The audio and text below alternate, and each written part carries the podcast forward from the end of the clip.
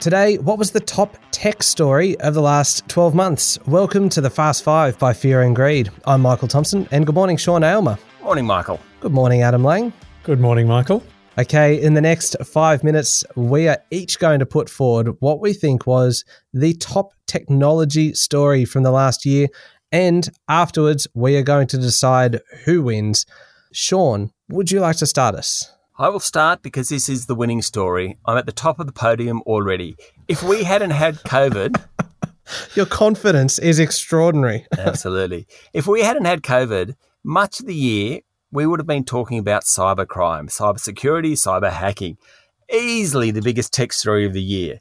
There have been thousands of stories throughout the year of cyber hackers, often out of foreign agents such as North Korea or Russia, hacking into organizations and holding for ransom information and data. It is a huge story. In the middle of the year, a thousand companies were hit in one cyber attack. Now, the type of cyber crime has evolved. It's gone from opening an email to service providers actually being hacked and via updates infecting their clients' systems. Cyber attacks cost $3.5 billion per financial year. Well, that's the latest estimate, but I'm sure it's much more than that. Nine was hit, Toll Holdings was hit, JBS Meats was hit. In fact, a massive US pipeline along the east coast of the US was closed down as a result. The sad thing is that many of the companies are actually paying the ransoms because it's the best way to actually get their data back.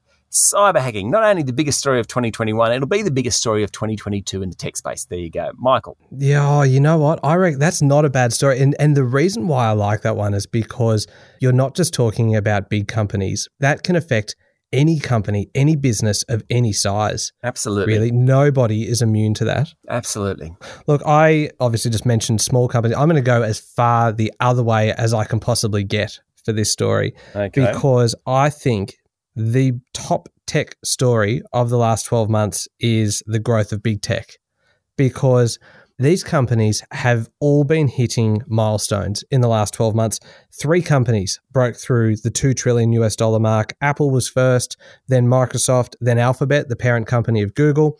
In the $1 trillion range, you've got Amazon, Tesla, and Facebook. And it's amazing when you think that three or four years ago, none of them were even worth a trillion dollars.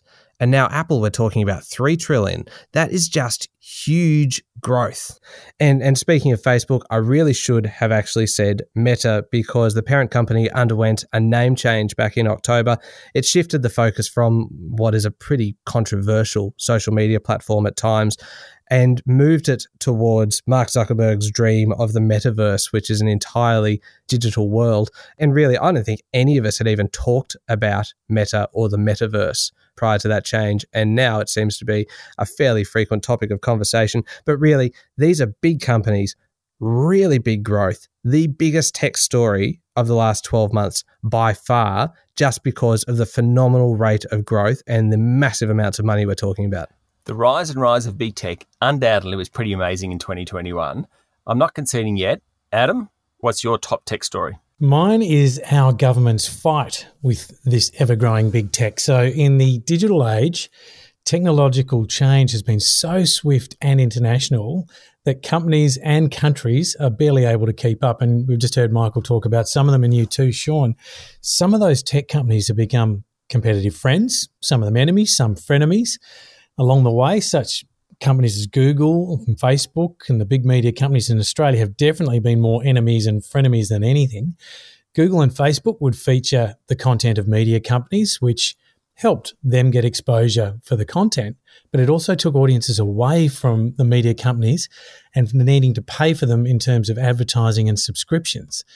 In February this year, the Australian government was the first internationally to force these players together, big tech and media, to negotiate under the threat that if they didn't get a deal done, the government would be deciding the mechanism for them. So, Facebook threatened to leave Australia and turned off its news feeds for 24 hours before things eventually got to the negotiating table. And now money is actually flowing between the big tech and the media companies. And then, right at the tail end of the year, the government then stepped in again, this time to propose new legislation to force social media to reveal the identities of trolls and bullies, or it will face defamation proceedings. So, around the world, our government has driven the biggest technology story of the last 12 months. It's a pretty good contribution. Michael, I'm going to suggest that Adam or I should win this, so I think you should choose who.